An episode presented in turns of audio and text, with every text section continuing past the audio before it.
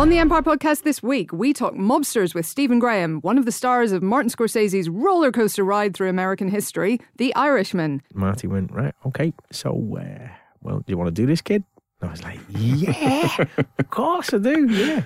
And we brave the master of disaster, Roland Emmerich, as he returns with World War II drama Midway. I'm always drawn to kind of uh, bigger canvases, you know, um, uh, lots of uh, characters. All this and the usual movie news, views, and nonsense on the only movie podcast that considered reanimating James Dean to co host today, but decided that that would be a fucking dreadful idea. Hello, Pod. I'm Helen O'Hara, and welcome to the Empire Podcast. Your usual host, Chris Hewitt, is off on a well earned staycation this week in glamorous London. So I've stepped into the hosting hot seat and found it honestly unpleasantly warm, as if someone's just left. But I'm joined anyway by not two, not three, but one colleague of such lethal cunning in the shape of West Wing stand James Dyer, which is nice, I guess. Hello, James. I am entirely devoid of cunning this week because I'm not sure how how useful I'm going to be having seen absolutely none of the films out this week, though I do have a very good excuse. So Really? my absence for the last two podcasts was largely down to the fact I was trying to do interviews and write the cover feature for the new issue, which goes to press next week. I will not say what that is, but No. people will find out very, very soon. And so I've been sort of in interviewing, writing, traveling hell as I get all this sort of done. But as a result of that, I also haven't seen any of the fucking films. So I'm just going to be like, oh, so Helen, tell me about The Irishman. Is it very Irish? Did you enjoy that? Spoiler, not Irish enough. Wow. But um, luckily for the listeners, we have actually drafted in Yes. help. Uh, Nick People Decem- who watch films. Nick de Semlyen's going to join us a little bit later to talk about some of the films in review. Yes. Hmm. And I've seen some, so at least we're. we're and Nick basically covered. made The Irishman. So. He basically did. He, he covered that so extensively. And of course, you should have read all But about I've, it. in I've tried to have balance. You know what I mean? Like, I couldn't see Scorsese's The Irishman, so I rewatched Captain Marvel instead because I think that's what Marty would have wanted. Well, let's hope so. Uh, it's it's been a busy week. I think it's fair to say, and that's fine. And we're just going to power through as best we can and deal with it anyway. I haven't even watched all the shows for Pilot, but don't tell anyone. I'm pretty sure nobody heard that. I think it'll be fine. Um, but Keith will obviously be very upset. Shall we have a question? Please don't make it about films. Uh, yeah, sure, go for it. Okay, this is a question that actually Chris really wanted us to talk about, and I feel like it might be quite hard, but we're going to try it anyway. So, at Handel Moff says, in honor of Criterion releasing the full 287 minute version of Until the End of the World, what is the longest movie that you enjoy or at least admire? Now, that's a pretty good question, given that this week's obviously The Irishman. Yes. Clocks in at, what is it, 214 minutes or so? Yeah, it's long. It's long. I've so heard, having not actually watched it. Thanks, James. It's this kind of expert commentary that people come to Empire for. But yeah, longest movie that you enjoy or at least admire. I mean, I've done, Wow. You know, the Lord of the Rings extended cuts, so those are pretty hefty. I mean, that that's that's the fallback, isn't it? Because I was going to say, like, so the Dances with Wolves director's cut is pretty fucking long. That's you know, long, That's yeah. that's a long one, but I don't know that it beats out the extended editions. But Lord of the Rings ones, I feel are. They're films that don't feel long, with the exception of Mm. Return of the King. Of those three films, that's the only one I wouldn't recommend the extended. hey, that is the best picture winner, dude. But it's just like because then the ending, the endings begin with literally an hour to go, and you're just Yeah. like, this is just too much. Something's gone wrong here. Something's gone horribly wrong when the film finishes an hour before it finishes. But that's with them actually cutting out an entire chunk of the ending Yeah. and not doing the scourging of the Shire, which thematically, I know I've said this before, is a super good idea because otherwise you've got the hobbits coming home and finding that everything has also changed. Whereas this way you've got the hobbits coming home and finding that the Shire hasn't changed, but they have, and Yeah, that's why Frodo that's- then can't settle, and Yes. it makes a lot more sense. But yeah, the book does kind of the same thing. Like the the end of Return of the King happens about halfway through Return of the King, and then has all of that left to go. Mm. Not one for structural Tolkien, was he? Well, he had his own rules, I guess. um, he was very into language structure, obviously. That was the whole point. Yeah, he loved a song. He did love a song and a poem. But what are, what are the long ones? I mean, I've never sat through all 12 hours of Shoah. Um, Mm. I feel that would probably feel long. It's one of those ones, sometimes you feel like cer- certain movies are almost a penance. It's like, I haven't been through this incredibly awful experience, but I feel like I owe it. I, I owe it to them to sit through to this 12 hour documentary. This yes. documentary, and I mean, that sounds very flippant of me, and I don't intend it as such, but it, it almost is a way of paying some kind of respect to those who went through real hardship. Well, I now feel terrible. Yeah, sorry about that, James, but Um, also you are terrible. Thank you. Thank you. But yeah, there's I've watched things that have have then been chopped up into sort of you know the TV episode kind of things. You know, the sort of Das Boot Yeah. long version, Yeah, but yeah, then yeah. cut into chunks. I haven't. I'll be honest, sat through it all in one go. The Ken Burns Vietnam documentary as well, same thing. I didn't I didn't do that all at once. I kind of treated it like a TV show. Nine hours and 26 minutes, Shoah. Sorry, not 12. That was Oh, me exaggerating. Nine hours and awful human. 26 minutes. Uh, God, yeah, I was looking, I'm looking at the Wikipedia page for the longest films, and the longest is Amra Ekta Cinema Banabo, brackets The Innocents, which clocks in at 21 hours and 5 minutes. I'll be honest, I've missed that one. I probably won't catch up on it anytime soon. 21 hours and 5 minutes, and I reckon it probably goes by faster than Ad Astra. Hey, Ad Astra has made my top 10 of the year list. Oh, God, did it? Yes. Really? 100%. So we had to hand these in today. It's our top 10s of the year list. They are completely anonymous. So, so the fact that I haven't seen The Irishman yet will never be known, except I've just said it. But yeah, so that was, that was an interesting exercise because this year has been a surprising year Mm. in the big films like Endgame, whatnot, but also lots of really nice, awesome little films Yeah. that you get properly excited about. That actually you think, "Do you know what, I want this at the top of my list. You know, Booksmart, um, Yes. which no one went to see for shame because it's fabulous. Mm-hmm. It's amazing. I'll be honest, the top four on my list are completely interchangeable. I went with an order. they could be in any order, and I would be totally happy. They're essentially a joint first. Well, I um, can guess two of them definitely. Yes. definitely. Yeah, you can. Hmm, the other two, that's One of them I think you haven't seen yet. So That- that- It's not The that Irishman. doesn't really narrow it down, does it, anyway, we're spoiling the review of the year are. podcast Yeah, here. so Come not- back later for review of the year, and we'll talk about this properly. We always we always put that up between Yes. Christmas and New Year. You should definitely come back I for that. promise to have seen some films before we do review of the year. I honestly will. While I'm talking about special episodes of the podcast, just very quickly, let me remind you that a bunch of our spoiler specials have gone live. The Joker special, which somehow got through the system without me in it, is up and Yes. uh, there for your listening pleasure now. We also have great spoiler specials from all through the summer, about 16 bajillion for Endgame alone. We have a fantastic yesterday spoiler special with Richard Curtis talking about that film. We have kind of the plethora, a- an absolute gamut of uh, Hmm. But even more for than you that, to listen to. here's yes? a public service announcement. Uh-oh. We migrated, this is a very exciting technical announcement. We migrated to a new podcast hosting platform. But a happy side effect of this seems, seems, heavily emphasis on the seems, seems to be that all of the legacy podcasts, which have hitherto been unavailable because they dropped off the feed, have returned. Hurrah! So you can go all the way back, I think, now to episode one, but it means all of our historical spoiler specials are now available again. And you can find out that we spent about 20 minutes on the Winter Soldier. Yeah. So that's pretty special. If you think that James means the legacy specials of the Marvel Phase 1 movies that we recorded, he doesn't. Those still haven't been edited and still aren't up. But you know what? This is a time of optimism. This is a time for hope. And I believe that one day Chris will find time. I'm gonna I'm gonna try and make, we were talking about this. I'm trying to make Crystal. We we may or may not have a ranking for the greatest Star Wars movies, and we may or may not have done it when Solo came out, and it still isn't ready. But we're thinking maybe, and I was resisting this, but Chris has maybe convinced me that we don't put it up, and instead we wait until Rise of Skywalker, and then we do it then, What? so that we can place Rise of Skywalker in the list. So maybe that ranking won't go up, and we'll do an all new Star Wars ranking when we've got I mean, maybe. all nine core films. Um, I'm just looking through the, sh- the same list of longest films you did to get back to the question for a second. Oh yes, we had a question. We did have a question. OJ Made in America. I thought that was terrific, and I watched all of that in pretty much a day. So maybe that's my answer in that case, because that is longer than The Lord of the Rings. But then, you know, it depends on where we're going. I mean, we're in a very film territory. I've watched entire seasons of TV shows in a day.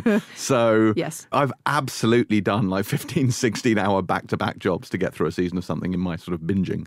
So, Mm. you know, apparently they count binging as anything over three episodes in a day.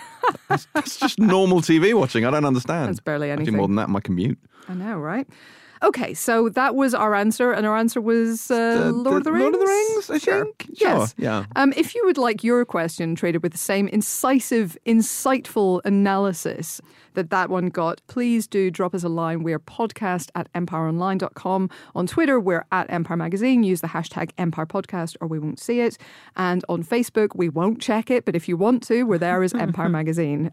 All right, I think time now for an interview.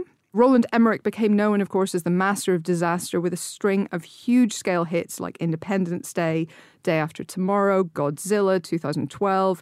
But this week he's back with a subject that's a little bit closer to reality, tackling some of the real life battles of the Pacific conflict of World War II in Midway. He sat down with Chris to talk about joining the Navy. Delighted to be joined once again on the Empire podcast by Roland Emmerich, director of Midway.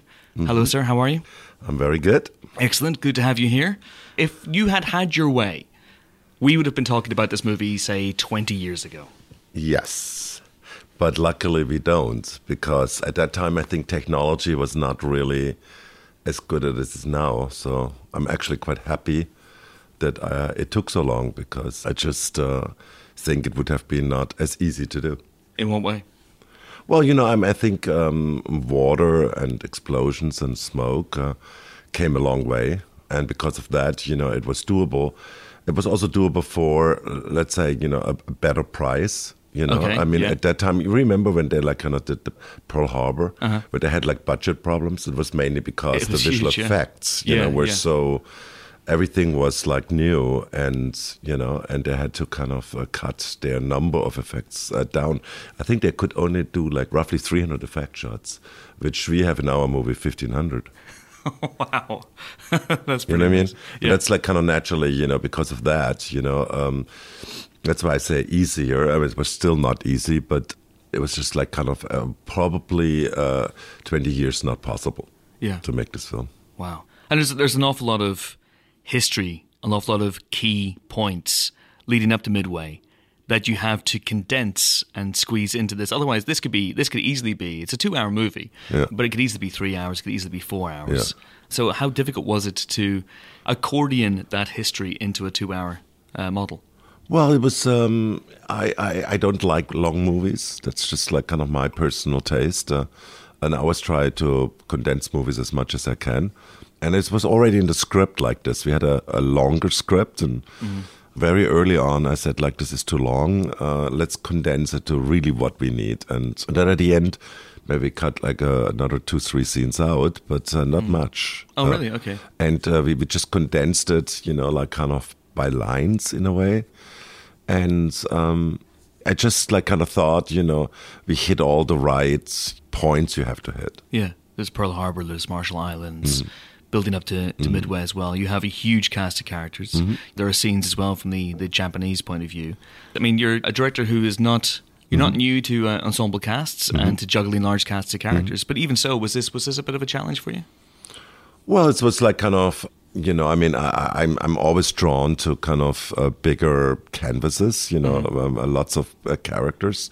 All my movies, more or less, you know, like do that, and so it was not really for me a problem. It was like actually more a challenge to because don't forget in a war movie everybody some sort of has the same clothes on. Yes. You know what I mean? So you have to kind of find people who are very quite different from each other. And that was a, a little bit a challenge. And um, it was for me really, really important to make the movie e- evenly balanced. That's why we have um, nearly like 25% or so is like kind of the the Japanese angle of the whole story because this was very important to understand why are the Japanese doing this at all and what like led them to lose the battle. The only real problem I had uh, in this movie, I had to shoot it in 65 days. Wow. Which And, seems like a lot. But, and I couldn't even uh, do uh, long days, which I tend to do uh, normally. But uh, just of budget restrictions, you know, we had not more money. Uh, we had no second unit. Uh-huh. So I shot a movie in 65 days. Wow. It was That's- tough. yeah. Because normally I'm always like playing it a little bit safe, like a lot of directors do. So, like in editing, you have like kind of ways to lose some stuff. But every scene was like kind of relatively starkly blocked exactly how it should have been cut. So I felt a little bit, you know, will this all work? And then it worked great. And now I'm like kind of thinking I'm doing all my movies in that kind of time. No second unit, 65 Yes, days. when I second unit, I already gave up like three, four films ago Okay. because I, I always hate everything what they shoot and then I throw it away. so you're not alone there. I know Guillermo del Toro doesn't have a second unit. Uh, Edgar Wright doesn't like to have a second yeah, you, unit. when the, Yeah. the older you get, the, the, the, the least you like second unit. Trust me. Also, like it's it's good to not overwork a crew either. Because they, when they know they're getting out after 12 and a half hours, Mm-hmm. that's a good thing, you know. And everybody works a little bit faster to make that happen. And I think the whole spirit on the sets is better. And so I will probably do this in my, uh, try to do this in my next movie too. And your next movie, we'll get on to that in a, in a few minutes as well. But is that Moonfall? Is that definitely going to be next for you? Yes. That sounds very exciting to do.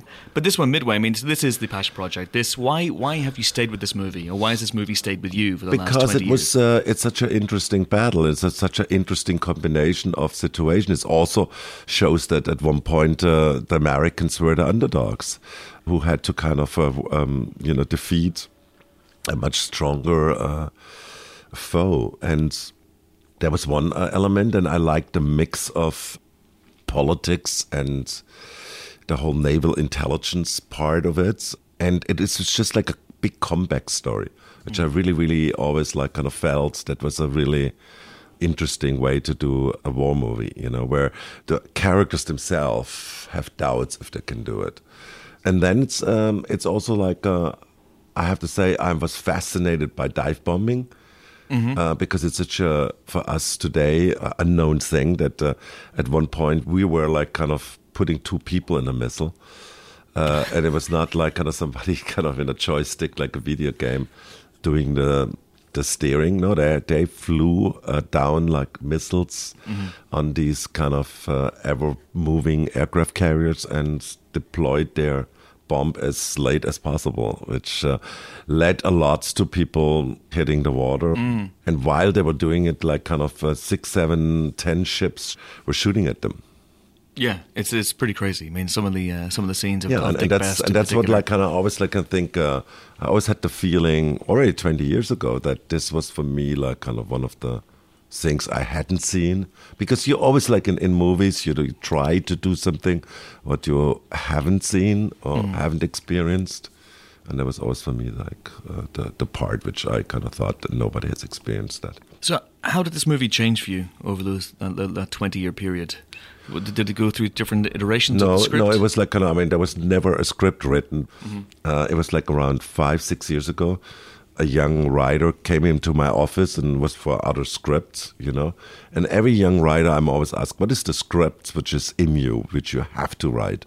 And the guy, without even thinking, said Midway. And I said, "Why?" And I said, "Because I come from a Navy family, and I have a lot of respect uh, for what they do. And I think Midway is the most uh, amazing battle ever fought by the Americans. So I said, I totally agree. And we made like kind of this deal to develop the script together. First, we were like kind of probing how to do it. Because I said to him, uh, first he wanted to kind of invent stuff, and I said, like, I don't think Wes, we have to invent anything. We have to kind of just stay with the with the battle and with the characters, and then we it, it was quite difficult to choose the characters because there's so many. It has a little bit of personal story uh, for me. I have an uncle I never met who had exactly the same experience than Dick Best had. Okay. Uh, his uh, he was a fighter pilot in World War II, and up and down like kind of affected his lungs, and he had latent tuberculosis. He didn't knew about it, Oh, wow. and he died after the war because the medical facilities in Germany were destroyed. So for me, this was like kind of the, the when I like read, you know, about Dick Best, that immediately spoke to me. That's fascinating uh, idea of um, basing it on real characters as well. And I, I guess a, a, a character name like Dick Best, for example, has to be from history. There was like you the, the funny it. thing, like everybody who like kind of uh, Googled Dick Best got on like kind of gay porn sites.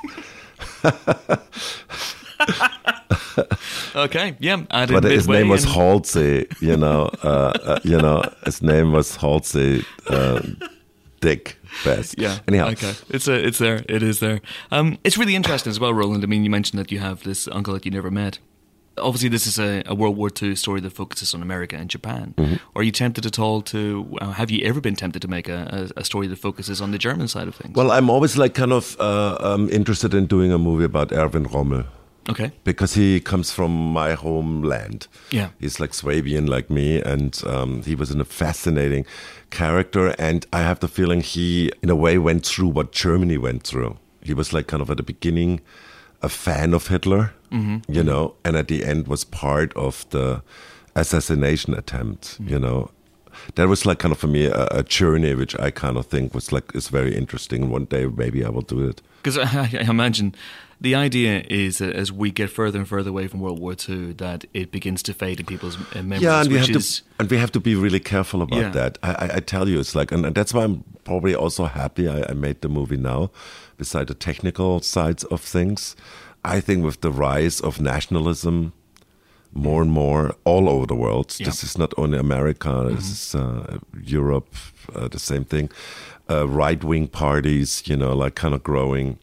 I mean, that led us to a war yeah, which cost like 50 million people's life. And you ask yourself, you know, this could very well happen. And I'm also like kind of very, very concerned, you know, um, that like kind of because of climate change, there will be more and more refugees yeah. in the future, not only like kind of 10 million, but like maybe 100 or 200 or 300 million.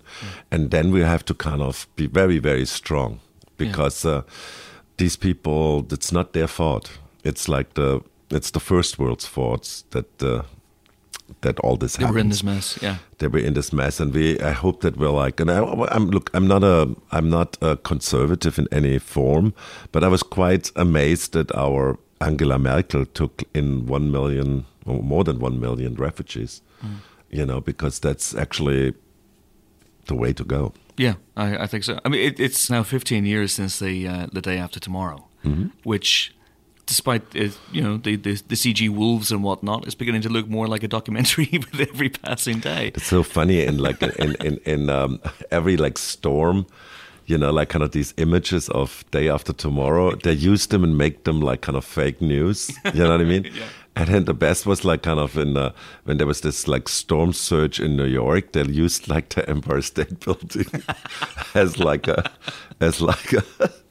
That's funny. It could happen. It could happen. And uh, but it is strange. I mean, 15 years ago, you were you were making this movie. Even back then, I remember speaking to you about that, and you were even then ringing the bell. Uh, back yeah, and then. then I think uh, hopefully hope I obviously didn't ring it uh, loud enough. I mean, it is amazing. Um, it's amazing what's happening because uh, we're not going uh, in the right direction, and it's actually the only. But what gives me hope is like finally kids go on the street.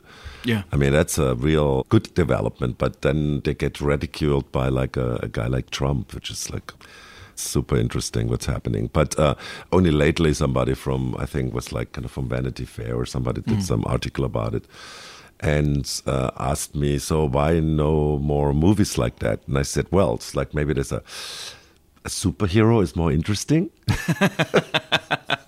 so we need a superhero who will fight global warming. Yeah, but it's like not gonna happen. You know what I mean? We're like kind of uh, silly ourselves to death. Yeah.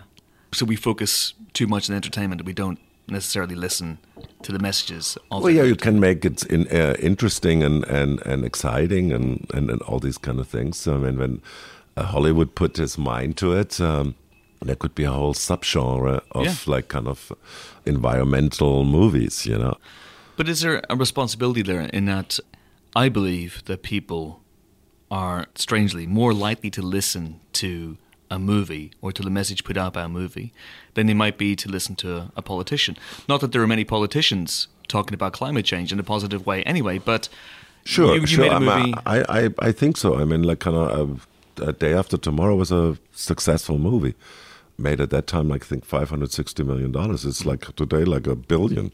Yeah. And I'm like, kind of, I have to say, uh, more and more, I like think, uh, okay, nobody else does it. I will do it probably again and try to come up with something. Yeah, I think uh, I spoke to Adam McKay, and he said that his next movie will probably be about climate change and global warming, and about how people are putting their fingers in their ears and not listening until it's until it's good. too He's late. He's a great director. So, but it is interesting because obviously that you, you also have the idea that you know these huge machines, these huge pieces of entertainment, also have a fairly big carbon footprint as well. So, do you think Hollywood has a responsibility to offset that in a way? Well, I mean, it's like kind of the carbon uh, footprint of a movie is not that big. I mean, you know, I think, uh, for example, meat eating and cows uh, are some of the biggest offenders. Yeah. Uh, so we have to all become vegan, you know, and that would help a lot.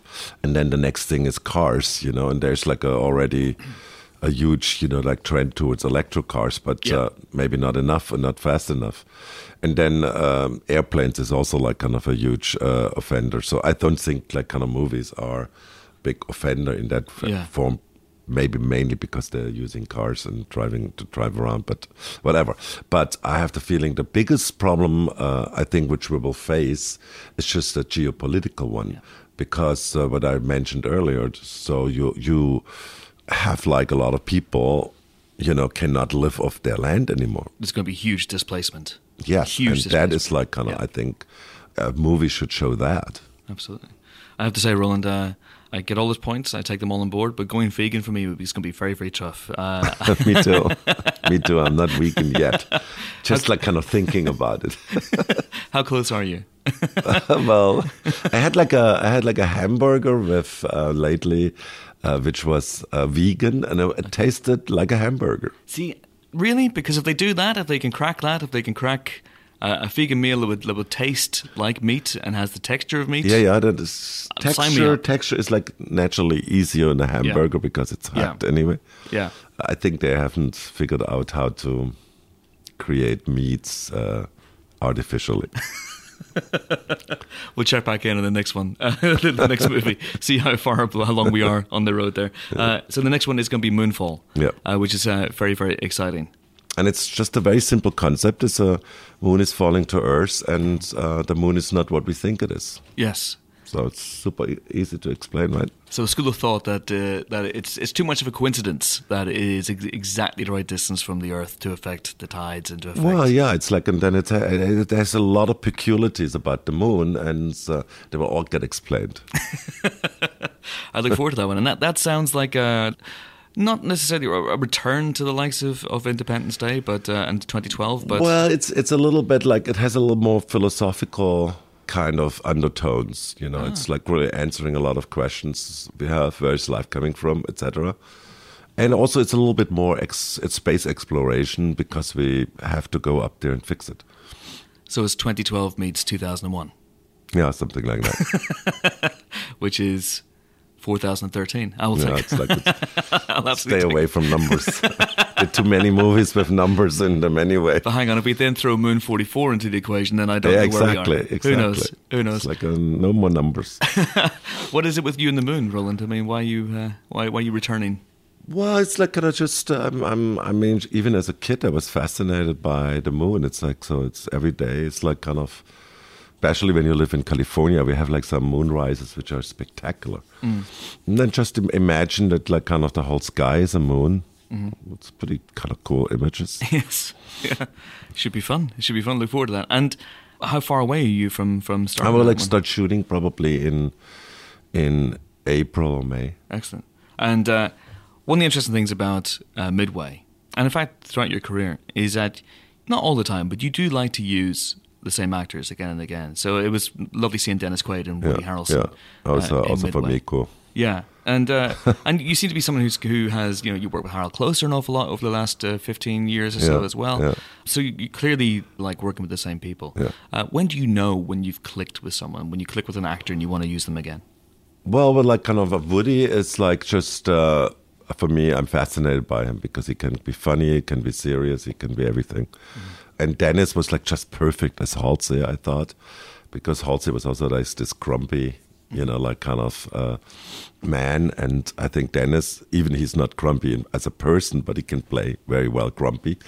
And it was just also like kind of a cool thing for me, you know, that like uh, after you know um, so many years, you know. Um, Dennis, you know, like kind of came back, you know, in a movie. And uh, the first thing what he said to me, gosh, you know, I mean, this day after tomorrow, I, I, at that time, I didn't thought it was like really, and we were right. Yeah, I said, well, Documentary. uh, you know, I said like, oh, really? We were right. And, and and Woody is just uh, he became a, a bit of a friend. I mean, when we like kind of shoot movies, we also hang out in the evening, Well, that's which nice. is which is cool on the weekend. It'd be interesting to see what you guys get up to. yeah, only only stupid stuff. Trust me. I can imagine. And uh, Obviously, as well, Roland, you've worked with both Quaid brothers uh, as well. And Oh, Randy, yeah. Randy was Yeah, Randy, we have lost somewhat. Randy. We have lost. Uh, We have lost uh, to the Canadian wilderness. I hear he's like somewhere in a in a in a in a cam- camper, somewhere in the Canadian woods. No, it's no, uh, no joke. No, absolutely, that's where he is. Yeah, he With his like wife Evie. Yeah. I mean Evie, was, she was then already his girl. Oh, back on they were not they were not married yet, but they were together, and I saw it coming.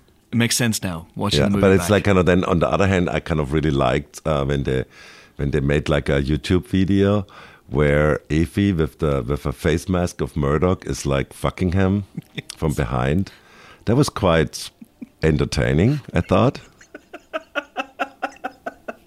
It- yeah, we've all seen it. We might as well. Let's not pretend we haven't seen it. Yeah, it, it, it was interesting. Interesting. It's not on his CV officially, but it's it's still one of the best be. movies. I think it should be. It's one of the most interesting movies he's made in the last ten years. Exactly. That's for sure. Uh, on that note, an interesting note in which to end. Roland Emmerich, it's been a pleasure as Okay. always. Thank you very much. Cheers. Bye. What a nice man. Okay. Did the uh, did the interview start midway? That's terrible, James. Yeah. That's awful. Anyway, he's a very nice man. I like him. Even I though- love Roland Emmerich. Even He's though brilliant. he made Anonymous, which I still haven't quite forgiven him for. Time for some movie news. What have we got this week?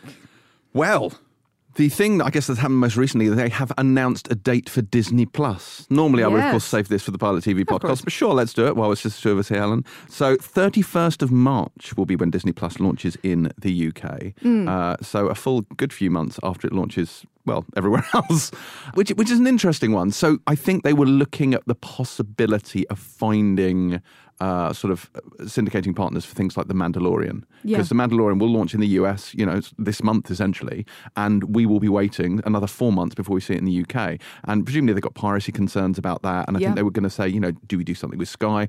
For whatever reason, those deals didn't work out. So in the UK, we are banned from seeing this essentially until March, which is less than ideal. It is not great for those of us who are crazy Star Wars fans. Yeah, it's not great. I wonder whether they will drop them all at once Mm. in March, as opposed to rolling them out week by week, which is what they're going to do everywhere else. Oh, interesting. But then you got to wonder whether they'll do that because Disney Plus is an interesting one. So Disney Plus has got the weight of sort of legacy IP stuff. They've got all the old Disney back catalogue, but more importantly, they've got all the Marvel TV shows. They've got the Star Wars TV Mm-hmm. shows. But if you look at the rollout schedules, they're not coming for a long time. Like, I believe the first uh, Marvel show is Falcon and the Winter Soldier, Yeah. which is next, essentially end of next year. and that's only just started shooting. Yeah, so, it's a long way off. So Mandalorian is their only, I think, must-watch thing. And if they drop them all on launch day, there's a sense that, Well, I mean, you- what you- are we now doing with this? So what? You get your free month's trial, and yeah, then and you, you're like, uh, well, I'm done now. The Mandalorian, I've seen it. I'm finished. I'll see you in November well, for exactly. Winter Soldier. And and you got to think with the streaming wars kicking off now, they can't afford to do that. I feel like there's going to be a lot more to it, and I also feel like they're going to have a lot more content. But maybe it's just not specifically geared to you as a nerd, and maybe it's specifically geared to kids. I mean, there's going to be a huge amount there that kids are going to Oh, be what do kids obsessed about. And Frozen 2 will probably be on there Almost by March, right? yeah. So there's going to be stuff like that that they're going to have, which is going to be a pretty tasty prospect. Where it can't, I guess, I mean, do, do we know if Disney Life is continuing or they're going to end Disney Life? Because I imagine if, if they sort of migrate people from that, Hmm. you know, then then that opens up a much sort of broader, sort of younger audience. But it's interesting. So Apple TV Plus obviously has launched. That Has launched, launched, last yeah. week. They had the morning show. They had See. They had Dickinson. They had, I thought, quite a strong lineup when they launched. I know it's had some mixed reviews. See, I am absolutely down for. I'm really enjoying Yes, this. Yes, but it's basically your Sandra Bullock favourite redone, A right? little bit, but but it's just so much fun. And Momoa is so awesome as this kind of like he's basically a huge blind John Wick uh, running around in a post-apocalyptic wilderness. And what is not to love about that idea? I mean, that does sound great. There is a fight sequence, a blind choreographed fight sequence in episode three, which has to be seen to be believed. It is the most badass thing I think I've ever seen on television. Is, is, Um, is it a bit Zatoichi? Oh, very much like that, you know, or Blind Blind Justice, Ju- yeah. whatever your point of reference is, or Book of Eli. But this one in particular, it has a different texture, and I think things like Zatoichi and things like, uh, let's not talk about Blind Justice, but things like Book of Eli, it's very much like it's traditional combat, but he happens to be blind. And in Book of Eli, spoiler, you don't even know he's blind until the end of the film. I've just ruined Book of Eli. You have totally ruined Book of um, Eli. Fair enough. But in this, like the nature of fighting is adapted to the fact that this is a world in which no one can see. So the way they actually approach everything, especially combat, is fundamentally very tactile and very different. And I love the attention to detail. Also, it's got these demented masturbatory interludes that I can't even get my head around. So in the first episode, the Queen says she has to pray, so proceeds to pleasure herself in a holy way, and then doubles down on that in every possible sense in the second episode. And you're just like, I don't understand this at all. And it's really uncomfortable watching this with the PR sitting next to me. But um, What? Yeah, don't ask. You know what? Don't answer. I don't want to know. But but so there's loads of good stuff on, on Apple. But what I think it's it's different different approaches. So Disney Plus is is resting on their IPs. They've got Marvel, they've got Star Yeah, yeah. Wars, they've got their back catalogue. Pixar. Uh, Exactly. And Apple has none of that. So what they've essentially done is they've got good people and they've said people like Stephen Knight and said Have Go all the nuts. money. Have all the money and do whatever the fuck you want. Go absolutely batshit mental. Stephen Knight's going, all right, all right, here's an idea. Everyone has to wank to pray. No, everyone's blind. It takes place in the future. And they're like, brilliant, do it. And it's just shit like that. You know, and someone's, and, and Hailee Steinfeld's going, oh, okay, right. So it's about Emily Dickinson. Like, yeah, yeah. So like, it's like a period by period. No, no. She goes, I want it to be like a half hour teen comedy about Emily Dickinson. And I want Wiz Khalifa playing death. Brilliant, do it. You know, that's their whole ethos. and it's amazing and it's genius. And I'm there for it. How many of these can we commit to? all of the, all of the shows as It's much just- as possible. There's only so much time, and I have work to Well, do. I've seen I've seen the M Night Shyamalan show, which is on there, and I'm not allowed to talk about it because it's embargoed. But all I'm going to say is, without reviewing the show, watch the trailer, and you will see a show that is completely mental. you know, there's it's it's really bold and it's really brave, and you know.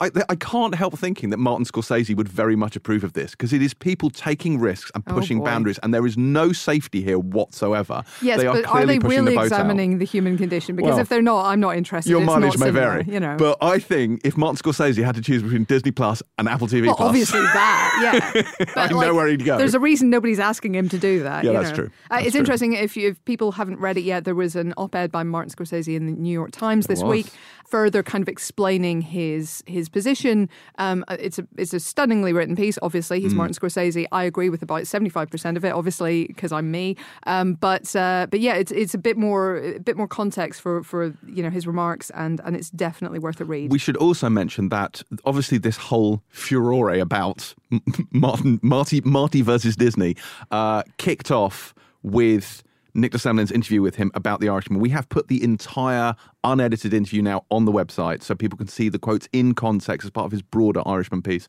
So I do recommend you check it out on empireonline.com. Absolutely. Um, there is other news that we should talk about. Um, I've already mentioned the James Dean thing, but let's talk about this for a minute because it's the worst ridiculous uh, thing that I've ever heard in my entire life. The makers of a new Vietnam War drama called Finding Jack have, have claimed that they really searched and searched for someone to play a particular role in their film, and they decided that the best possible person for the role would be C.G. James Dean. And they've been talking, I believe, to his estate to get the rights to use CG James Dean instead of any living actor in a, film set in an era when he was already about 20 years dead. Where do you even begin with this? Because, first of all, this operates somehow on the premise that James Dean was better than every living actor now, which is obviously not the case. Well, he was very good. yeah, of course he was, but, the not enough reason to he dig was him up. the reason he was very good was because he was a, an incredibly sensitive actor. He was incredibly nuanced. He was incredibly human. And you you know I love VFX. You know I'm always going to sort of stand up for VFX.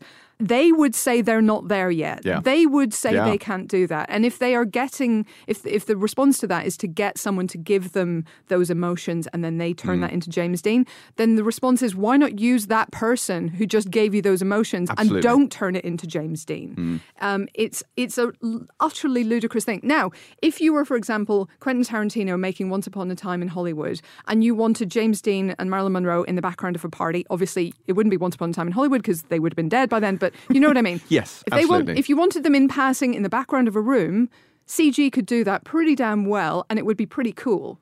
But having an actual role in your film played by a dead actor, like a when they're not playing themselves. Like, it's, there's yeah, no logic to it's it. It's mad. It's no logic to it. It's we're in Simone territory, aren't we? Like it's, Yes. it's just if you haven't seen the Robin Wright film The Congress, Mm. that's exactly what this is about. And you should definitely watch the Robin Wright film The Congress because it's fascinating. It goes to some really weird places and crazy animation and all sorts of craziness. But it is absolutely on this issue and it's really worth watching. But the takeaway here is just James Dean, don't do it. yeah, absolutely. Did anyone use the headline "Rebel without a corpse"? I hope not, James. I really hope not. But there it is. That's a thing that hopefully won't happen. Yeah, let's let's really. In fairness, it's a film that doesn't appear to have much other sort of, you know, above the line virtues. eye-catching stuff. Eye-catching Things to recommend stuff, it. Let's say so. So maybe this is just a publicity stunt, and maybe they'll back off. Let's hope. Um, there was also news about the Batman. Casting continues. They are still trying to make me interested in Batman. damn Is it working? It kind of is. Okay. Colin Farrell is the Penguin. Yeah. It's so deeply counterintuitive, isn't it? I mean, that's not that's not what the Penguin What- looks like, What's is the it? Christmas movie where he plays Satan? Is it like Fairy Tale of New York or something? Is it, It- called something like that? It is called something like yeah, that. Yeah. And it's, do you think it's going to be a bit like that, like sinister, sinister criminal Farrell? Look, as long as he doesn't turn into Johnny Depp in the last act, Yeah. I am here for it. I adore him in Daredevil. I think his bullseye is one of the great comic book villains. I know. You know? Yeah, he- honestly, I just love him. That whole "you made me miss," oh, I freaking love it. Um, so I'm I'm super here for it, but um, but yeah, it's Superhero not, for it. superhero for it, super villain for it, but um, it's not what I would have expected. No. And Alfred. And Alfred, Andy Alfred. Serkis. Yeah, that I like. I, Hmm. I'm absolutely there for for for Andy Andy Serkis. All the fun of the circus. Yeah. Uh, in in Alfred. I think it's a really good call. He's smart, he's sarky, Hmm. and you need someone who can kind of puncture Bruce Wayne's ego just a little bit. And also, just he he has that air of capability, doesn't he? So that kind of feels like And somebody. he'll, he'll probably be, be really into it because he'll be scarred from having just directed Venom 2. So hey, what? No, hey, he's going to be fine. That, actually, weirdly, he's the only thing that makes me excited about Venom 2. So, um, so they're doing a Scream 5. Have you seen this? Oh, really? Yeah. Huh. Apparently, there is news, whether it will actually happen, but there is news that they're aiming to do another Scream film, which clearly is what we've all been crying out for. Screaming for. Yeah. I mean, this could be good.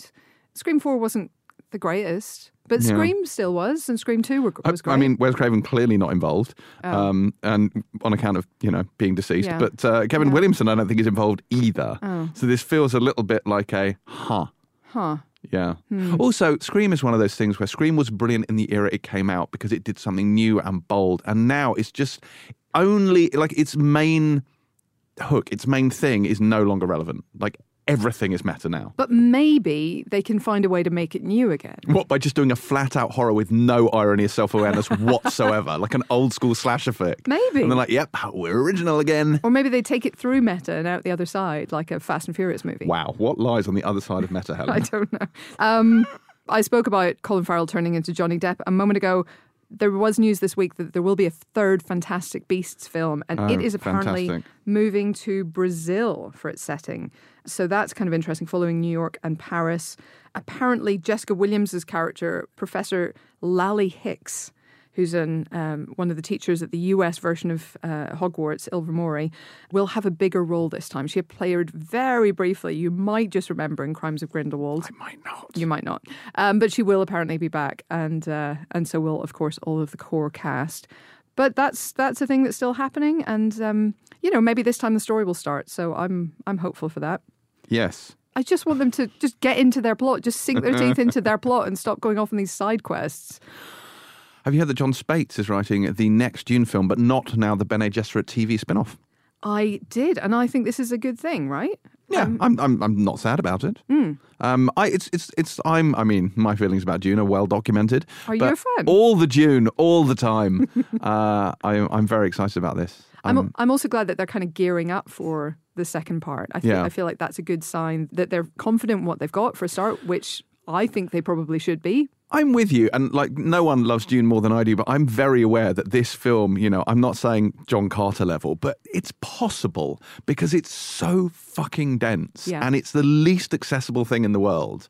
And I think you know they it's going to require an incredible feat of storytelling to pull this off. If they do, it could be the best film of the year. Hmm. If not, John Carter of Mars. So, hey, John Carter know, is underrated. There'll be Jeddaks all over the place. It's gonna be- John Carter is underrated. Um, but no, I do I do think this is a good thing. I think that they have a lot of story to tell, so they need to be planning this second film fairly quickly. I hope people know by this point what Dune is because God knows we bang on about it enough. But it's a Well, who's got 20 minutes? I'm Oh, very happy to go through it for you. Let me summarize what James was about to say.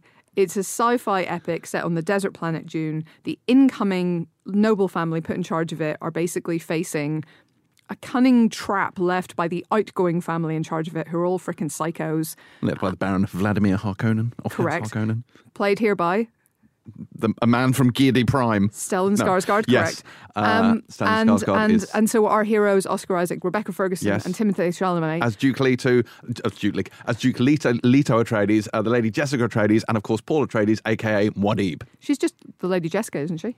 That's right, right, because she's a concubine. She's not actually his wife. Oh, good, you've out Dune splained me, Helen. Ah, yes. Congratulations.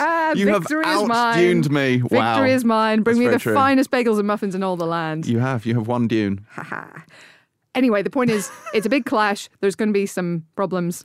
Everything and is worms. awesome. Lots of worms, lots of spice. Giant Very spicy. worms. Yes. Giant worms. Think Tremors Yeah. meets Tatooine. Yes. It's going to be great. That's probably how they pitched it.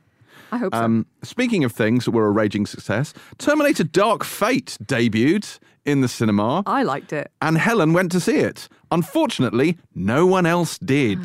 Uh, this is a film that debuted to $29 million at the US box office, It's not terrible. which means it may well lose $100 million. Okay, that's terrible. so I, it's possible that, short of them sending a cyborg back in time to stop Tim Miller from making this film, um, this may be it for Terminators f- forever. It's terminated. Look, I mean, Like a, like a little thumb disappearing into the lava. okay, you, you know I'm kind of conflicted here because on one hand I really enjoyed this film Yeah. and I'm actually in, intrigued by these characters and would, would watch more. On the other hand, I'm sick of us recycling all the same old franchises and I think sometimes they should be allowed to die in the lava. Um, well, molten metal. Yes. Um, so I'm I'm conflicted. I'm torn. I'm I'm kind of okay if they don't make any for ever or certainly a few decades. But on the other hand, I genuinely like this film, and I know people have been like, "Oh, what the fuck, Helen? Uh, it's political correctness gone mad. You just like it because it's girls." And no, I genuinely liked it because it was, I think. Probably Linda Hamilton. That's not the point. It's. I thought it was really good. Yeah, so I know you um, did. I know. I know. No, look, I, I didn't hate it. I was on set of this film. You know, like I, I I've been quite you know involved. Like, I wasn't involved in the production, but I was immersed in it for a while at least. And I, you know, I thought I thought the leads were all great. I thought it had lots of personality. I hadn't. I don't think it did anything badly. I just, for me, it just felt like like a like a now compilation. You know, like a greatest hits thing. It's like all of this has been done before and better. Uh, and that doesn't make it a bad film, but it doesn't make it a great film. That said.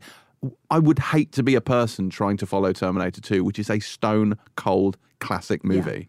Uh, and I don't know how. Well, nobody ever has no, managed it. So far, exactly. so- Like it's an incredible piece of filmmaking, and I just, yeah, this Yeah. was never going to measure up to that. But I mean, there will be no Terminator Slightly Darker Fate, um, because frankly, they're going to be paying this off for a while.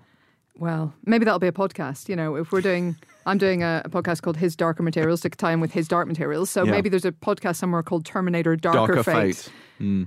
to tie in with this. I And it's know. just Tim Miller explaining why no one would see the film. Oh, I just, I, I do think it's it's a shame, but hey, so it goes. Um, I was pleased this week. Now I know Chris isn't here to talk about how much he loves The Equalizer, so I'm going to say, Go on. I didn't love it. It was fine. It's fine. Um, but Queen Latifah is apparently going to be starring in a TV remake Of The Equalizer. and I'm kind of here for that because As I the Equalizer. yeah, because I think Queen Latifah is freaking great. I watched voluntarily for enjoyment last holiday again this Wow. week. Because you know what? I think it's underrated. I think she's super charming in it, and I think she can be great in the right roles. So I am here for it. She's going to be starring in and co producing the new series, um, and she'll be the retired intelligence operative who rights wrongs and Will she start her, so the stopwatch on her watch before she goes and kills loads of people? Do you think she'll do that? I hope so. I don't know. We'll find out. Um, but yeah, it's uh, this is good news for me. I'm I'm a fan, so this could be interesting. Okay. Um, what else have we got? There were a few trailers that are worth watching. The new Pixar film Soul has a trailer that's out. It's about you'll never guess souls. It, it's by you won't guess Pete Docter. Yeah. who's the one who does all the metaphysical stuff. Um, I've seen loads of this. Have you? Yes, because they, they did a big soul presentation at D23. I have got soul, and I'm not, Not a soldier. Uh, but yeah, no, it, look, it looked really fun. It, I mean, it looks mental. Um, like the like where souls go, and the, the I don't I I wonder how much of it I'm supposed to be saying. But so there's there's there's you know obviously it's a character who falls down a manhole and dies and ends up in the afterlife. But it's it's a melding of like uh, spirituality, of you know the sort of existentialism, visions of the afterlife, and and jazz. And this is the key part of this and jazz. And it's for kids. And it's for kids. So, kids, if you're really into smooth jazz, existentialism, and spirituality, this film is your bag. I feel like Tim Robbins in the Hudsucker Proxy is like holding up a circle and going, you know, for kids.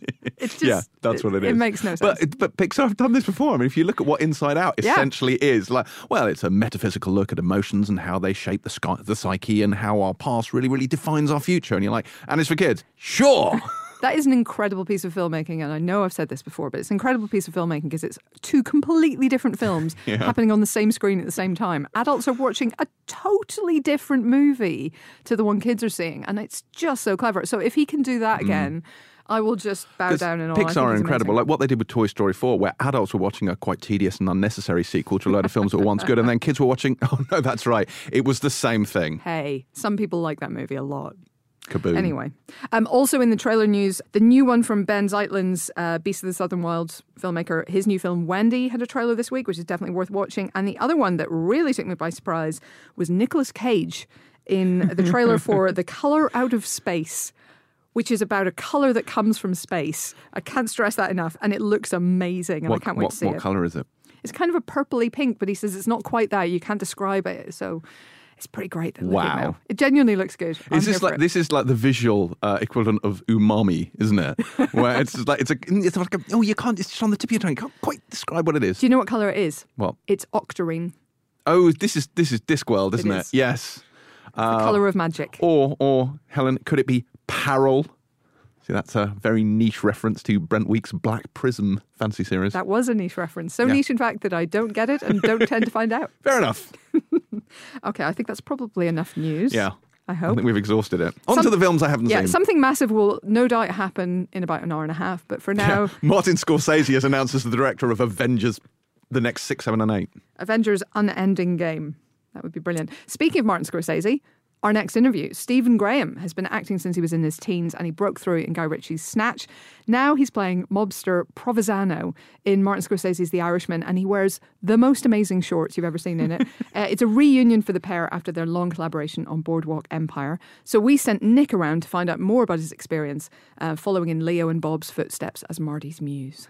We are very, very excited to have Mr. Stephen Graham on the Empire podcast. Hello, sir. Hello, mate. Uh, last time we chatted on the phone earlier this year, you'd just accidentally dropped your phone into a pond. Yeah, yeah, I remember that now. How is the new one uh, working out? It's all right. Yeah, it's still the same. I, I got the same size. it's the same Diddy one. But um, and my kids do nothing but take the uh, take the Michael out of me. You can you can swear. You can you can they say anything piss out of me all the time. Grayson off because look at your little phone. It says it's, it's-" But I don't want one of them big house bricks in my pocket. You know what I mean? But yeah. Uh, yeah, I remember that. Yeah, I dropped it in. Yeah, as I was going in the gym, there's like a little bridge across this like tiny pond thing with lots of carp in it. Have you uh, dropped anything else in that in that? no, pond? that's the only thing I've ever dropped in there. not and full what a of your- thing to drop. Well, I'm glad the new one is still still in your pocket. So yeah, we're here to talk about The Irishman, which is just about to come out on the big screen, and then it's going to hit Netflix later in November. So you play Tony Pro, Yeah, great Tony character Pro name, great character. You got offered that role at Martin Scorsese's house. Yes, there's more of a backstory to it in respect of. you know, I was filming with Shane. We were doing the Virtues, and I got a call on a Wednesday saying, you know, I had to be in New York on Saturday morning to sit down with Marty because Marty was doing this great big film, and you know, it had a great cast in it. I didn't know much about it, to be completely honest, but I had to fly out to meet Robert De Niro because he was exec producer and he wanted to sign off on it. You know what I mean? Yeah. So, yeah, as you can Bit of pressure. imagine- Yeah, a little bit of pressure, as you can imagine. And flew out there, and you know, it was it was all great. And met Marty at his house, and Mr. De Niro comes about twenty minutes later and comes in, and he's got a little paper under his arm and that little cap on, pair of shorts, and he's just like, "Hey, hello, I'm Bob," and I was like. Hello, all right, uh, and then we we just chatted. We we got we got to talk, and he asked me, you know, about why I wanted to be an actor, when I where I grew up, what it was like, where I come from, you know, my family and my background and stuff like that, and and we just really started chatting, and it, and it was lovely, and and all of a sudden, the next minute, Ellen Lewis, who's the wonderful casting director uh, came, popped her head around the, around the corner and at the door and just said, Stephen needs to get a plane. We've been in there for two hours, do you know what I mean? And it was like, oh, okay. Uh, and then I went, "Uh, so have I got it? And he was like, uh, just, just. Just give us a few more minutes. Just, just go and wait downstairs. And, I, and so my bottle was gone still. Do you know what I mean? I wasn't quite sure. and then I've come back up, and he's gone. I'll, I'll let Marty tell you. So then I'm still thinking, oh no, why he just doesn't quite like me, or he just doesn't quite think I'm right, or. And then he went. Marty went right. Okay, so uh, well, do you want to do this, kid? And I was like, yeah, of course I do, yeah. And then Mr. De Niro give me a give me a little cuddle and just kind of said, you know, nice, you're gonna be great, you're gonna be great, kid. And that was it. I felt like I was a made man. Do you know what I mean? Oh, I love I love that you were the one in that scenario having to leave early. yeah, I know that isn't that great. But I mean, you know, you have to understand. As a kid, when I was, I think I was, I, I can't remember if I was 14 or I was 15, and I said to my dad, I said, I think I really want to give this acting a go. Do you know what I mean? It's something I, I really love doing and I feel passionate about it. And he's like, Are you sure? And I went, Yeah, I, really think I do, Dad. I think this is what I want to do. And he went, Okay, come ahead. And we went, we left the flat and we went to Quarry Green Video Shop, which was, I'm, I'm talking in the days of when we were kids, do you know what I mean? When there was videos. And we went, and we and he's and I'm in the video shop, and I used to love going to video shop anyway. Do you know what I mean? Because he was just brilliant. And I, if I wasn't there getting porkies or something like that, do you remember? and he's just um, and he's just picked these three films out, and he's gone right. This one, The Deer Hunter. This one, Taxi Driver, and he's gone on this one here, The Godfather. And he went, "Come on, let's go and watch these." and we spent the weekend watching them films. I think we watched them all twice as well. That's a heavy weekend. It was a heavy weekend. But I, I just remember like just being engrossed in these Yeah. films and just these characters and this world. And I think that's where my love for that whole kind of beautiful classic American film started. You know what I mean? And he just turned to me at the end of it and he went, No, look, I'm not saying you never will, but you know, that's acting. That's that's proper movie making. And I was like, Yeah, it is, isn't it, Dad? So you can imagine when I came out of that room and Yeah. I've I've phoned the missus first, I've phoned Annie, and the next person I've phoned is my dad. Do you know what I mean? And the joy and the sound on his voice when I Yeah. went, Dad, you never guess what. That's amazing. Yeah, it was beautiful. It was really beautiful. Do you know what I mean? And so, I guess it's probably fair to say Robert De Niro is one of your heroes, Of course. and you're suddenly getting a cuddle from him. yeah. What's a Robert De Niro cuddle like? Yeah, it was lovely. It was just a nice normal cuddle. It was a nice little cuddle, yeah. It was very soft and gentle. Yeah, it was really lovely. And it's the meeting of the two Al Capones as well, which is Well, a really- that's what that that was one of the things as well. While we're sitting there and we're chatting and stuff, and Marty went, "Hey, you know, you two have got something in common. You both played Al Capone." I was like, and he and he looked at me and he went, "Yeah, yeah, you were great. You were really good. You were great." And I was like, "Oh my god, I can't quite believe it." That's it's, you know, as as a as a young lad growing up, and like I've explained to you, you know, that's where my passion came from to be an actor. You never in your wildest dreams imagine, for one, you're going to meet these people. Because you know even if you want to be an actor and you know that's what I want to do and you know my, my head was always is, let's hope I'll be able to do enough to be able to make a living out of it you know what I mean? I never had these illusions of grandeur and I never wanted to be famous or nothing like that. That was not what, what I was in it for. It's not never what I have been in it for um, it was just for the passion and the love of the craft and the art of it but you know and you know your head flies off into little Willy Wonka factory kind of fantasies occasionally. Do you know what I mean? But you never ever think that you're going to meet these people, let alone be sat across a table having a conversation, then let alone be turning up on set with them Yeah. to actually act. You do, it's just beyond beyond the comprehensions. You know what I mean? So for me to be in that that position and that situation was it was mind blowing. It really was, but it was beautiful because the three of them. You know, I spent a good little bit of time with Joe, and Joe was wonderful. I didn't spend much time filming with him, but we we talked quite a bit, and I had some food with him, and I. You know, he he had his chef with him, and he made me some food and stuff like Does that. he have his own chef? That's Wait, he did. Yeah, he did. Yeah, yeah. I mean, you know, he can. Have their own chefs, and it was just really lovely. And he's a really wonderful, sweet man. But the other two, I got to spend a lot more time with and, and to actually work with them. Do you know what I mean? And what I found with all of them, right across the board, Marty. Obviously, I've got a relationship with Marty, but what I found right across the board was there was no egos at all, not even a hint. Do you know what I mean? Not even a hint of any kind of ego. They treated everyone with respect on the set. Everyone, the sound man, the props designer, the costume designers, they treated everybody on the set with exactly the same. And I just found that a beautiful quality from two wonderful, amazing actors who were also really beautiful, humble men. Do you know what I mean? Hmm. They're my heroes. And people say you should never meet your heroes. But in this case, that, that wasn't the, that wasn't what happened. Yeah. were just amazing. You get to antagonize your heroes as well in this film because, Yeah. um, I mean, talking of ego, one person who does have an ego is Tony Pro, your character. Giant egos. So entertaining. And the, the scene has gone up online recently of uh, you turning up late to a meeting with uh, Jimmy Hoffa, played by Al Pacino. And it is Yeah. such a great scene. You're, you're wearing what can only be described as power shorts. Yes, shorts and shirt combo. It's an amazing set yeah. piece. Like, talk us It through really preparing for that and, and what was that like? It must have been electric. kind of. Yeah, it was. You know, I'd, sh- I'd that was actually my final day. That scene, that was my last day of shooting, and we shot all the other stuff, and it had all gone brilliant, and and it was just, it was just such a great scene anyway on paper, and I'd already kind of developed this character, and you know, I'd done a lot of research, I'd watched some documentaries, so I had, I felt comfortable now with the character completely. Do you know what I mean? Um, and I'd kind of with the stuff I'd seen, I'd uh, this footage of Tony Pro at a rally when he's uh, re-elected for the Teamsters, and and Marty literally shot that shot for shot in the piece that that we see. So I had a basis for his accent and everything, and I, you know, I, so I had I had a good solid understanding of it. And Sandy Powell, our magnificent costume designer, she found these great shirt and shorts combos. So it's all know what I mean? pineapples on it. It's pineapples on it. It's amazing. I've actually got one. Amazing. You get yeah, it. yeah, she gave me one. She gave me one, and I've got it in our wardrobe at home because it's just so brilliant. And it was that, you know, because he was a very flamboyant, gregarious man. He did photo shoots with magazines. He gets his own theme tune in, in the film. I think you get a little Tony Pro song. Yeah, yeah. Tony Pro. Yeah, yeah. Got to make that your ringtone. But but this was all that. This was all from the footage. You know what I mean? That had happened at that rally. But also uh, a lot of the research I've done on him. He was a very gregarious character. He was very flamboyant, and he, you know, he liked his colours and his clothes. He, he was making a statement practically all the time. Do you know what I mean?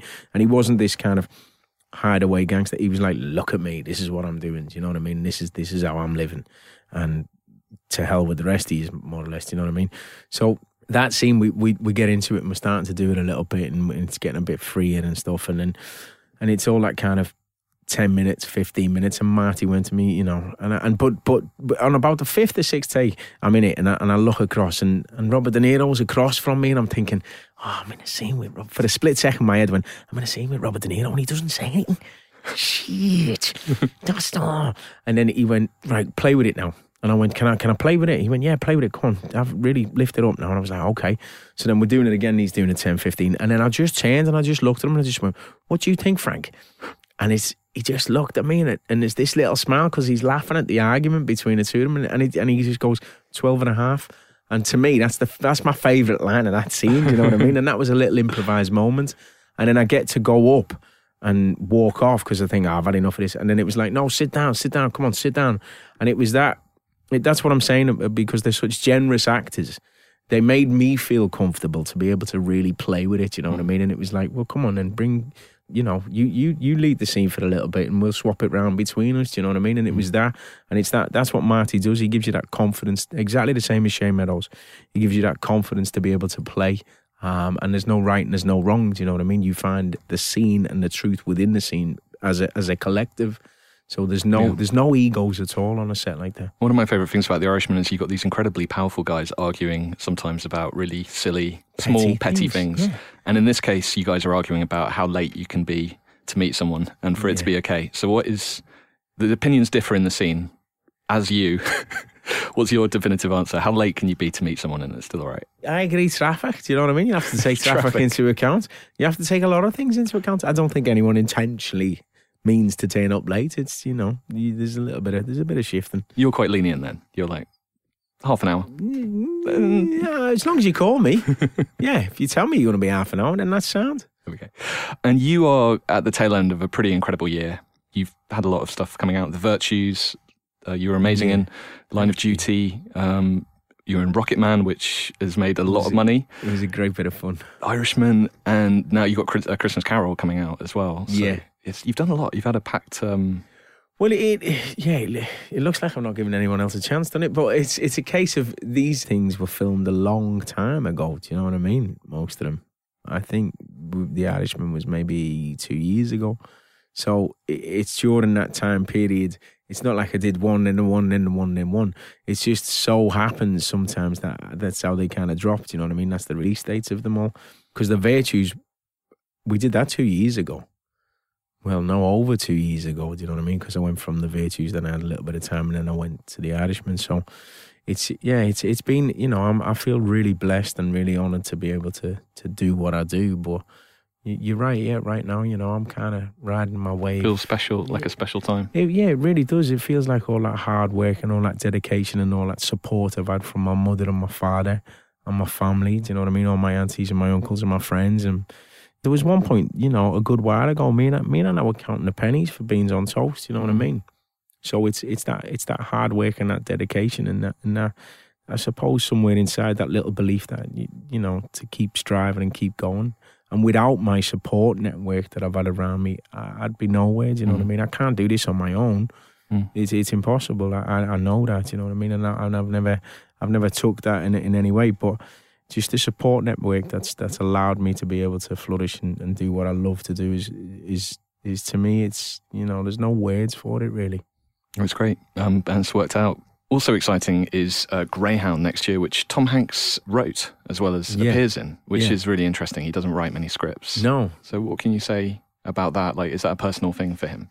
Yeah, it was. He's he's got a huge passion for that period and also the war. Do you know what I mean? In the, both First and Second World War, he's it's it's kind of like his little thing. Do you know what I mean? And it was just a really great script, a really fantastic script based on a book. Uh, the Good Shepherd, not the film by De Niro, but this was based on a book, The Good Shepherd, about this convoy that goes across and it's taking goods to the Allies and they come under attack from the submarines, from the German submarines. And it's just this man, it's his first time he's ever been out on a ship. It's the first time he's been the captain of a ship and it's and it's the pressure that he feels and how he copes with it and how he deals with it, you know what I mean, under this immense pressure. It was brilliant to do. And again, you know, it was such an honour to to work with Tom because he's a, he's a he really is a wonderful man. You know and, that, and that's that's it. You know, all these all these people who are huge stars, and if you want for a better phrase or whatever, you know, these huge stars. But but again, no ego. Mm. Just treated everyone exactly the same. No knew everyone's name, which is very pleasant and really lovely. And that's I kind of you know you learn a lot from people like that. And I really admire them kind of qualities, you know what I mean, within a human being, not as an actor, but Mm. just as a human being. He's so funny as well. he's so funny on set, you know what I mean, and he's and he's great. And then when it comes to the work, bang, he just switches on. He's right in there. You got a Robert De Niro cuddle. Did you also get a Tom Hanks cuddle at some a- point? yeah, I've got a massive Tom Hanks. You're cuddle, collecting yeah. them. No, I've got a really good picture actually where he's giving me a big sloppy kiss on the on the cheek. Uh, but again, you see what was really lovely about that as well, and I'm sure I can say this now. I'm sure no one would mind. I, I put myself on tape, and I think the studio kind of turned around and went, "Well, we want a name." Do you know what I mean? And he was like, "I want him. I want him to play." Which, when you know you've got someone like that who's gone to bat for you, it's a bit big. Do you know what I mean? And when you turn up on set, you're like. All right, mate. and he's like, oh, "Hey, buddy," and he and he used to because he heard me on the phone uh, quite a bit to, to my my missus and my kids because I'd FaceTime them when I'd be in a makeup chair because of the time difference and stuff like that. And he because I say I love you loads, and he he just he'd he'd do a really. Mm, not so brilliant, but a, a, an all right impression, a cod impression, and he'd be sitting on the end of the chair and he'd go, I love you loads, love you loads. Uh, and it was just, it was just wonderful. And just finally, uh, we were chatting just before this about Christmas Carol, this new adaptation of uh, Yeah. Steven Knight's behind it. It's got a great cast. What can we expect from you in that? And uh, will you wear shorts in that one as well? No, I don't wear shorts, but I wear a lot of chains. Ah, yeah, it's re- it's great. It's a fantastic script, and it's a wonderful director, Nick Murphy, who I've worked with a few times now. Do you know what I mean? It's it's a really great piece. Uh, Guy Pearce is is amazing. What a what a wonderfully talented actor, and it's really dark. It's it sticks kind of more to the novel, um, and there's also some added bits that Steve and and Nick came up with, and, and Tom Hardy is exec producer. Do you know what I mean? And Tom had a major input into into the development of the story and the characters and everything. And Andy Serkis is is mesmerizing in it. Uh, yeah, I think it's going to be. I think it could be something quite special, if I'm honest. You know what I mean? And it's a joy and an honor to be a part of it, and especially to be in a classic like this. Do you know what I mean? And not have to speak with a plum in my mouth because you don't have to all the time. Do you know what I mean? There's real people out there as well. So for me to be able to be a part of something like that was was a wonderful experience. And I play I play Jacob Marley, so it's kind of he's a little bit. My interpretation, what I was going for, was a little bit of a twisted Clarence from It's a Wonderful Life. All right. So it's Clarence, but it's just a little bit darker than Clarence. do you know what I mean? Looking forward to it. I can't wait to see you rattling some chains. Um, yeah, yeah. I'll rattle a good chain. All right. Thank you so much, Stephen. It's been a pleasure. Thank you very much. All right, it's time for reviews. So let's start with The Irishman. So Robert De Niro plays Frank Sheeran, who's brought in to work for the mafia as a young man and soon becomes a fixer of all sorts of problems and indeed people for them, uh, whether that's icing opponents for Joe Pesci's Russell Bufalino or protecting mob associate Jimmy Hoffa, who's played by Al Pacino. Now, obviously, it's a shame that Martin Scorsese couldn't get a better cast together. But apart from that, what did we think of The Irishman? Nick Don't- has just joined us. Hello, Nick. Hello, guys. Uh, Ray Romano. Don't forget Ray Romano. He's great in this. He is great in this. Yes, he plays a lawyer for Frank, who we meet fairly early on. Yeah, I mean, it's, this cast is amazing. It's Stephen Graham is terrific, as well as Tony Pro, who's kind of the film's Pesci from Goodfellas. but yeah, it's all about uh, Pacino, De Niro, and Pesci. Uh, it's it's a great film. I I really liked it. It's three and a half hours long. You probably know that by now. You need to like block out a day to watch it. but it's great. It's uh, it's Scorsese doing another gangster movie, but a very different kind of one. It's it's uh, melancholy.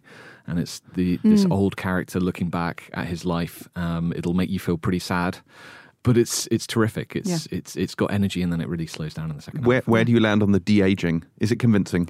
I would say there's two scenes near the beginning where, I mean, it's a lot of de aging because we start in 1950. So, you know, you've got uh, Robert De Niro brought back to, you know, really sort of just out of the army, just fought in World War II. And in fact, there's one flashback to World War II that you've maybe seen, which does look a little bit Call of The Duty. screenshots look a bit Welcome to Marwen. Yeah, the, the, those those two scenes, and it's literally two scenes. Those are a little bit whoa. They've done some CG work on him. Everything else in the film, though, I thought was pretty great. I have to say. And how Yeah. prevalent is the de aging? There's a lot of it. I mean, Yeah. Pacino is de-aged in every single uh, scene that Really? he's in. Yeah, or, because or aged up in a couple, right? The- in- uh, De Niro is aged up. Pacino is not because Mm-hmm. Right. Hoffa kind of disappears. Um, spoiler. Spoiler. I mean, I think everyone knows. famously. famously disappeared. Uh, I didn't write about that in my feature because I wasn't sure if it was a spoiler or not. But yes, but yeah, De Niro. I mean, the the, the World War II stuff is much more pre- uh, prevalent in the book. Uh, Mm. I heard you paint houses that it's based on, so they've used very little of that. And in the movie, it's such a quick little scene. Yeah. it doesn't really. No, it doesn't. But it's it, what's weird is he doesn't look like De Niro did at, that, at those ages. He looks like a different character. Like a de aged version of current De Niro as opposed to young De Niro. Yeah. Yeah. yeah. So he's more kind of hulking and a bit more fuggish, but Mm. it kind of works, I think. And and especially because the whole movie is kind of done as a kind of flashback, this guy looking back. yeah. Um, I think it works really nicely. The one thing I find a little bit off putting at first, and I'm looking forward to seeing this again to sort of see if it, I settle into it, is that there's almost two framing devices here. You've got very old De Niro looking back over his life and sort of talking about it to an unnamed person, uh, unseen person in some way. And then you also have this flashback where he's on a car journey with Pesci's character in their later lives, but not quite as late on. Hmm. And there's there's so there's almost a double layer of flashing back, which I find a little bit. It was it was easy to follow. I could, I could I could tell which bits I was in at any one point. I think in that sense, it's a brilliantly made film. You always know where you are, even though it hops around through time.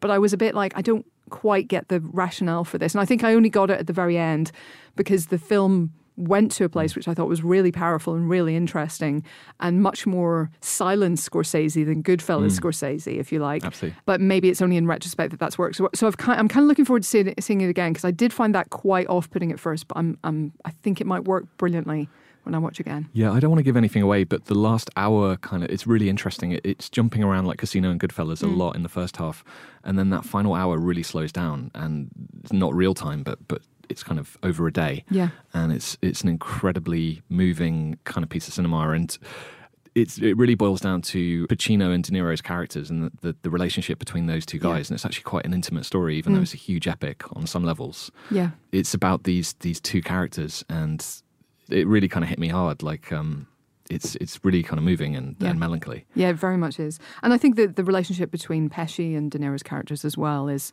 is really interesting. It's almost a father son relationship with with Pesci as the sort of the wise old mentor, but more wise guy old mentor than you know perhaps a, a, an entirely positive influence. So thank you, thank you, quite proud of that. Um, so yeah, it's uh, it's it's just a fascinating relationships between the two. And and again, you, you have as you said Ray Romano in there. You have Harvey Keitel, almost blink as you'll miss him, and you'll miss him in there. Stephen Graham showing up in a fabulous pair of shorts, as I mentioned. Power shorts. Power shorts. We discussed those shorts. they are the best shorts of the year on the screen. they are pretty Um, great. Yeah, he's terrific. Uh, It's it's interesting because Pesci is, is doing something completely the opposite of what he, he Mm-hmm. has done with Scorsese before, where he's this very quiet, internal, kind of simmering guy, Yeah. and, and just really good at conveying the power of this character. Yeah. and he's kind of scary, but but yeah, there's great stuff with De Niro's daughter as well, Yes. and the fact that she doesn't kind of warm to either her father or to Pesci's character, and but loves Hoffa. She loves Hoffa a lot more. She's played by Lucy Gallina, I think, as a Mm-hmm. as a young girl, and then obviously by Anna Paquin uh, in in adulthood. I mean, let's be honest. I'm just going to say this: the women's roles in this film are just not, um, with the with the exception of really Lucy's version of of Peggy. They're there as reactors. They're there as as judges almost in the background. They are not characters particularly in their own right, but. Um, but I've just said it. There we'll go. We'll move on. It's a man's story. He's telling a man's story. It's- That's what it is. And I, I- I think there's a real point to it as well. Though There is I a I point. think I think this Mm. guy's life is is kind of bereft of love and warmth, Mm. and he's made choices that you know really hurt him later on. And one of them is that he just doesn't let any of that intimacy into his life. So he keeps all the women in his life at a real remove. So you're right that they're not great roles. Mm. But I think that's kind of almost deliberate, and um, Yeah, but it is women as a symbol. But that's okay. yeah, yeah. Well, um, It's, I, I get what he's going for, and, and he's Martin Scorsese, so he kind of gets a pass. So fine. But That's not um, cinema, Helen.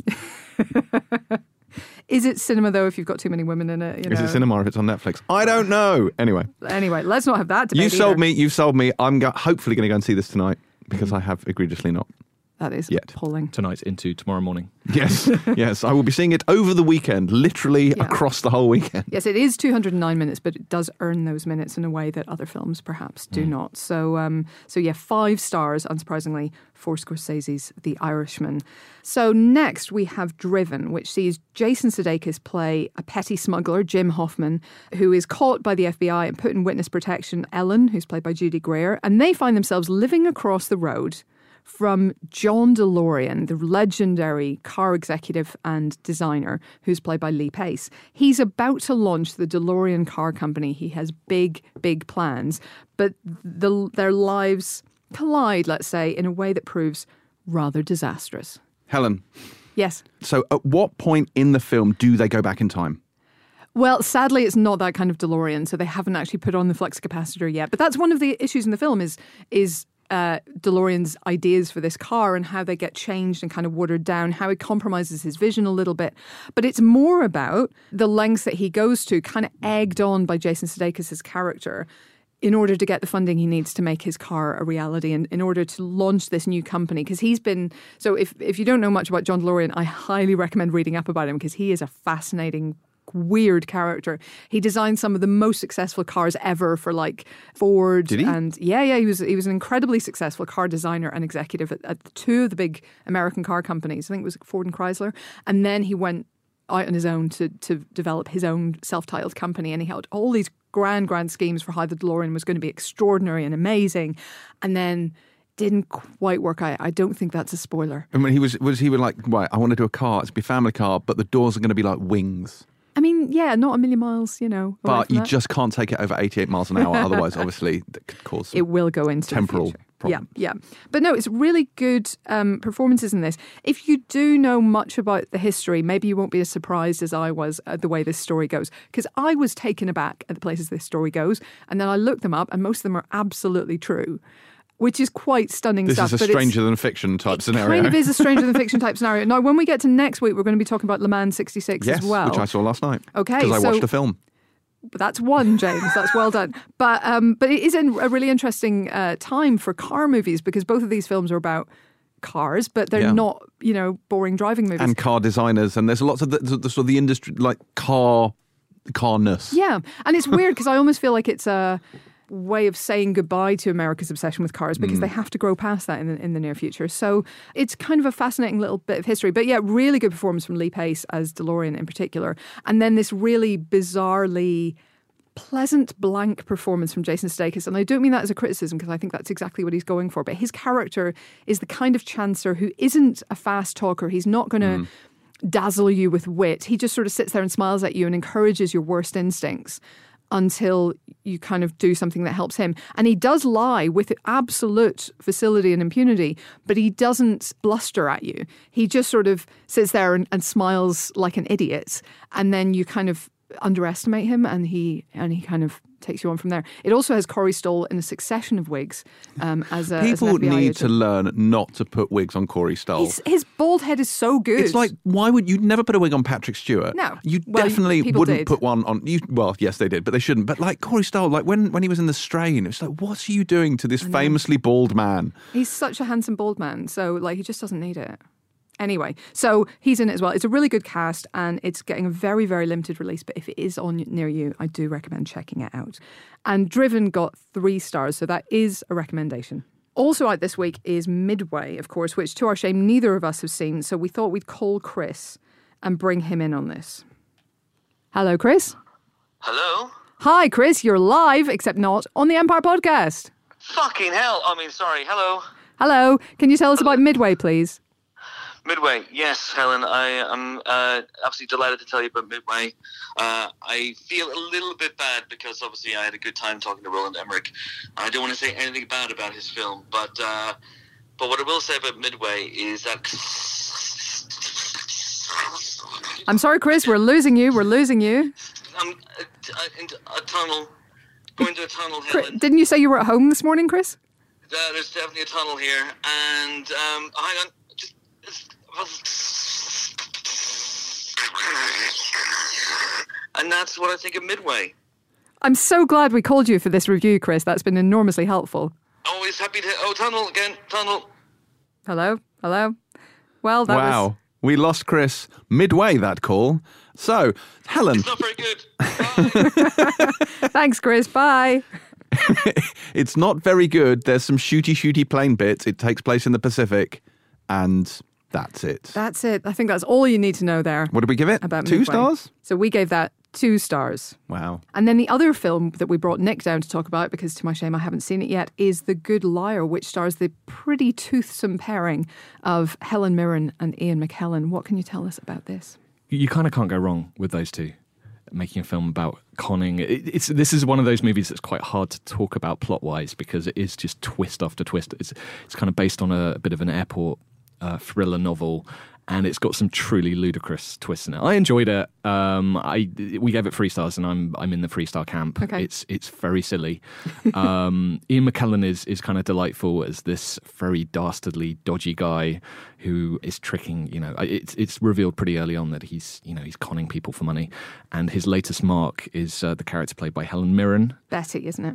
Betty McLeish. And uh, the thing that really stuck in my mind from watching this film is they go on a date to watch Inglourious Basterds. I don't know why, but I enjoyed that. One of my reservations about this film is that Helen Mirren doesn't really get much to do because she's kind of the mark. And Right. you know, it, because it's Helen Mirren, you know that there's going to be more to it. You than kind that. of want her to, yeah. So you're kind of sitting there waiting for her to get some stuff to do. And she does, but it takes a while to get there. Mm. Okay. Um, I also enjoyed Carson from Downton Abbey. Oh, right. Yes, his- what's- Mr. Carson. What's his, what's the Jim Carter. Jim Carter. Jim Carter of Mars. I've been watching a lot of Downton Abbey recently, and it was delightful to watch him. He's kind of um, Ian McKellen's uh, con man partner, Amazing. and it was just I could watch many films about those two. Yeah. Getting up to getting up to schemes. So yeah, a bit silly, a bit sort of disposable, but it's just really fun watching these actors. And Russell Tovey as well. He plays Russell her Tovey's- grandson, is that right? Right, and Okay. he's suspicious of McKellen as, as as one should be. Yeah. I mean, he he looks extremely suspicious in this film. So there we go. But um, yeah, three stars. So three stars then for The Good Liar. So not a bad week for film that there. Um, two three star movies. Sadly, a two star for Midway, but of course five stars for Martin Scorsese's The Irishman. And if you act quick, you can see it on the big screen before it debuts on Netflix in a couple of weeks. It's not showing everywhere. It's only at select cinemas, but uh, they are scattered around the place. You Yeah. can find it. So a pretty good week then for movies in the cinema. Indeed, it is. It is cinema. It is cinema. it is literally cinema. Thank goodness for that. Scorsese approves. Are we going now? Are we nearly done? I think we're nearly done, yeah. Well, before we go and Oh, taking boy. advantage of the fact that I don't know Chris isn't here, I'd like to mention the Pilot TV podcast. And on this Never week's heard of show, it. Mm-hmm. Helen, on this week's show, we are tackling the BBC's The War of the Worlds. Definite article there being quite important. I'm excited. Yeah, yeah, yeah. That's that's loads of fun. Uh, we are tackling Gold Digger, the new show with Ben Barnes and Julia Ormond. Uh, the Man in the High Castle, final season. We're reviewing that as well. And of course, The Crown. Uh, we- yeah, we're getting down with her Madge. Uh, Olivia Colman, of course. Uh, in, in the role. getting Getting down down, with, with her, her Madge. Madge. Yeah, that's the kind of vernacular reference you can expect from the Pilot TV podcast. Um, yeah, it should Getting be down with her match. it should be a lot of fun. Uh, we spoke to Alfre Woodard and Jason Momoa last week about masturbatory prayer interludes. So that was special and worth listening to. Thanks for bringing Um, that one back. Excellent. But one thing I should mention: a lot of people like uh, when when when you speak to when we did our tour, when we did our podcast tour, when we went round the nation. Helen, do you remember when we went out? We met do. we met our listeners and loved them all. Uh, a few of the people that I may or may not have pinned against the wall and harangued for not listening to the Pilot TV podcast. Mentioned that their main reason for not doing so is because they didn't want me to spoil their TV shows. Mm. And while clearly just by talking about them, I naturally spoil your enjoyment of TV shows. Yes. There is a strict no spoiler policy on the Pilot TV podcast. We do not spoil your shows. There is a section at the end called the Banshee segment, but that's for very old shows. But yes, no spoilers. Okay. Do not panic. Okay. You're in safe hands here. But you are a spoiler in your, yeah, in your like, own obviously you have to listen to me, and that will spoil Yeah. Mm. many, many things in your life. But but that aside, there are no plot spoilers. Okay. And once again, please do check out some of our spoiler specials. There is a now a whole array of them Yes. up on Where we site. spoil loads of films. So many films. It's all there for you. Okay, so that is now it for this week's Empire podcast. But join us next week for more film related fun when we're going to be joined by a directorial double whammy. Paul Feig Oh, talking about Last Christmas. M. That's right. Save it. And talking about Le Mans 66, James Mangold. G. There you go. Wow. OMG, indeed. What a lineup. But until then, thank you for joining us. It's goodbye from Nick. Thank you for joining us. It has been a delight. It's goodbye from James. Goodbye. I'll be back. Unlike the Terminator franchise. And it's goodbye from me. I'm off to reanimate George Romero to explain why reanimating dead actors is a terrible idea. I'm telling CG James Dean that. Tell him. He won't mind. Thanks all. Bye.